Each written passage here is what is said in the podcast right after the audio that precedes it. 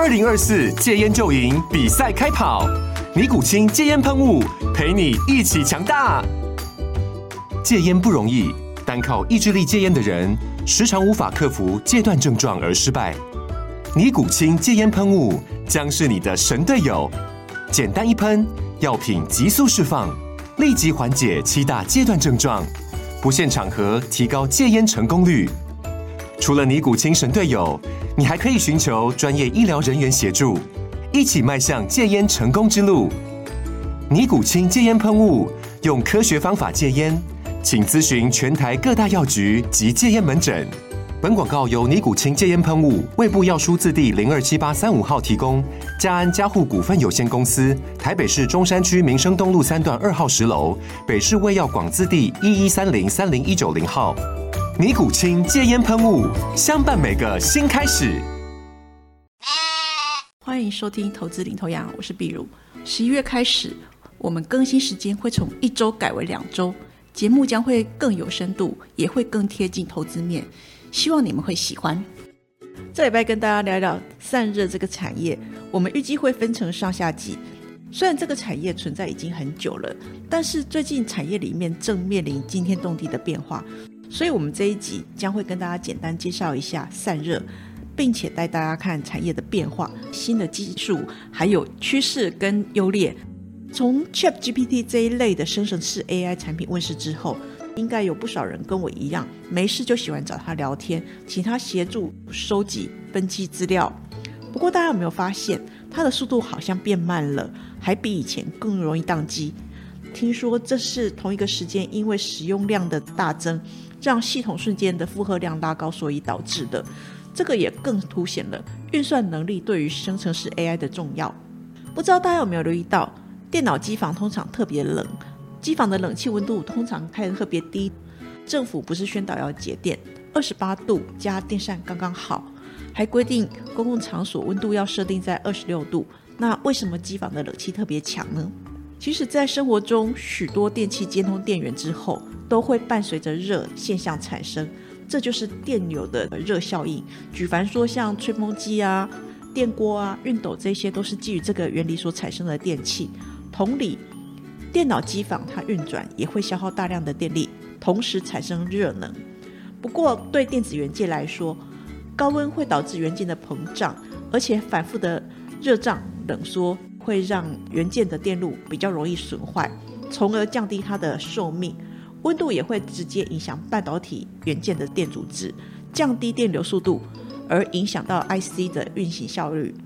大家应该有类似的经验：当我们使用手机来看影片、打怪或者做其他用途的时候，手机的温度通常会飙高，而且当手机越烫，影像或者连线等运作就会更卡顿，甚至宕机。那如果说手机长期发高烧，就很容易报销。所以像是苹果就在 iOS 十六当中设计，让 iPhone 在过热或过冷的时候暂停充电，主要是用来保护并延长手机的寿命。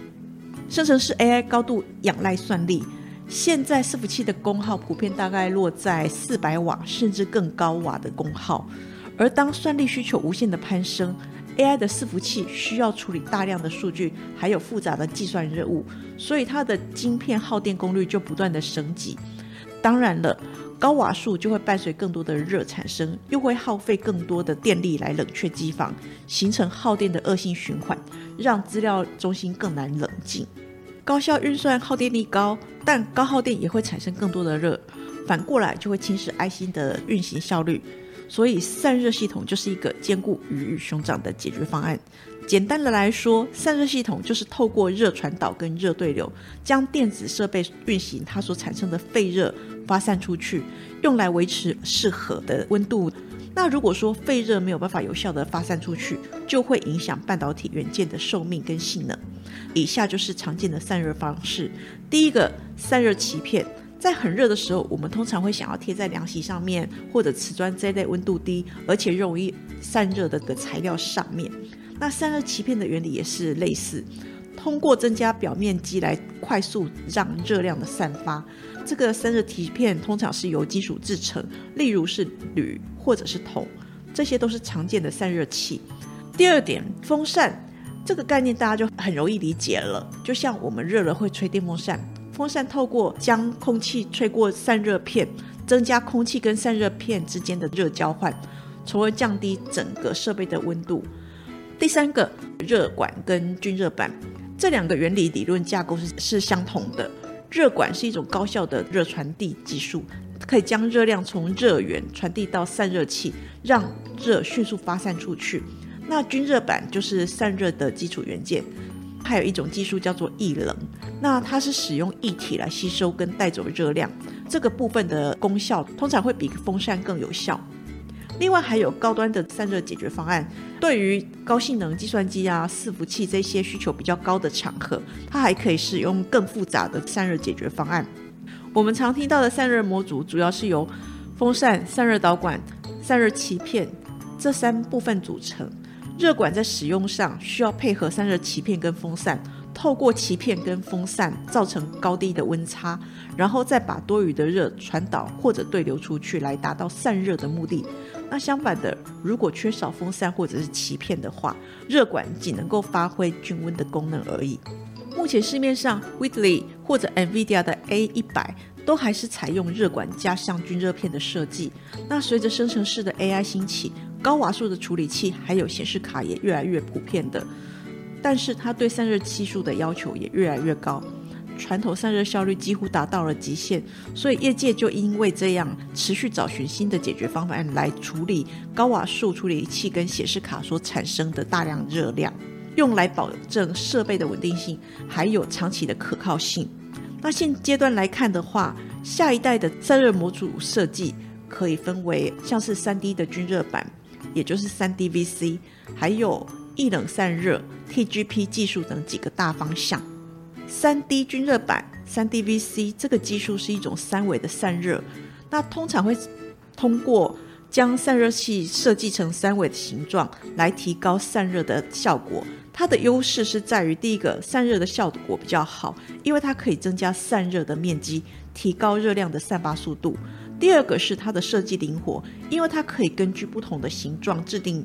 做一些设计，所以相对的是相当的灵活。那新的伺服器平台 Eagle Stream 跟 Genova 问世之后，CPU 的散热功耗已经提升到三百到四百瓦之间。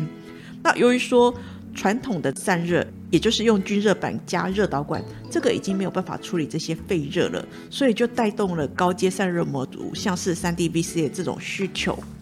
至于 NVIDIA 高阶 AI 晶片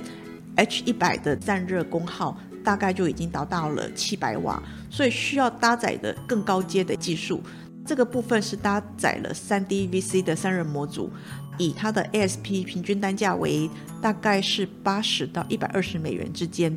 这个价格较传统伺服器的模组高出六到十倍。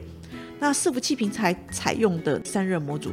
用三 DVC 的部分来提升散热功效是当下的趋势。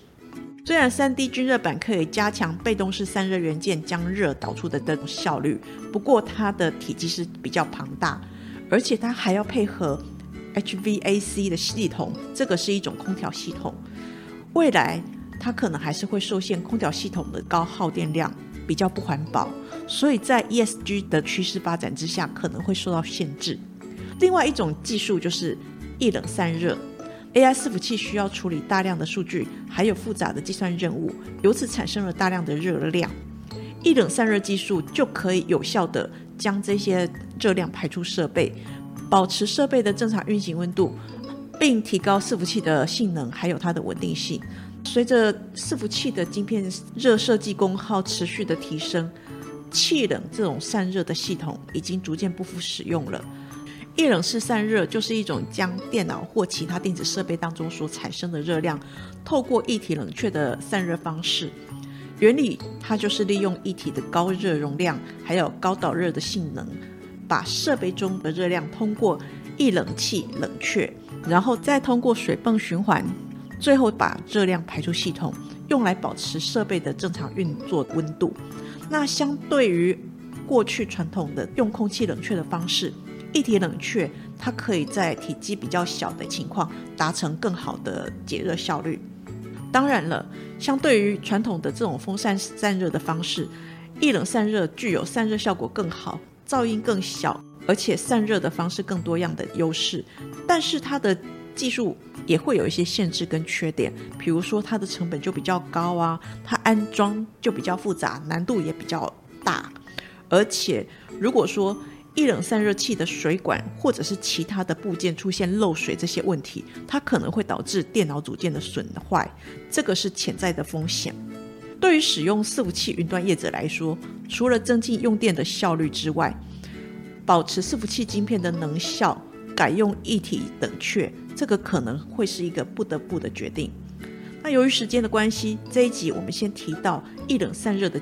介绍。还有优劣势，下一季我们将会跟大家进一步的介绍一冷散热的主流技术 TGP 技术，并评估哪一些技术有可能成为明日之星，以及台湾厂商的布局状况，敬请期待。以上是投资领头羊节目内容，谢谢收听。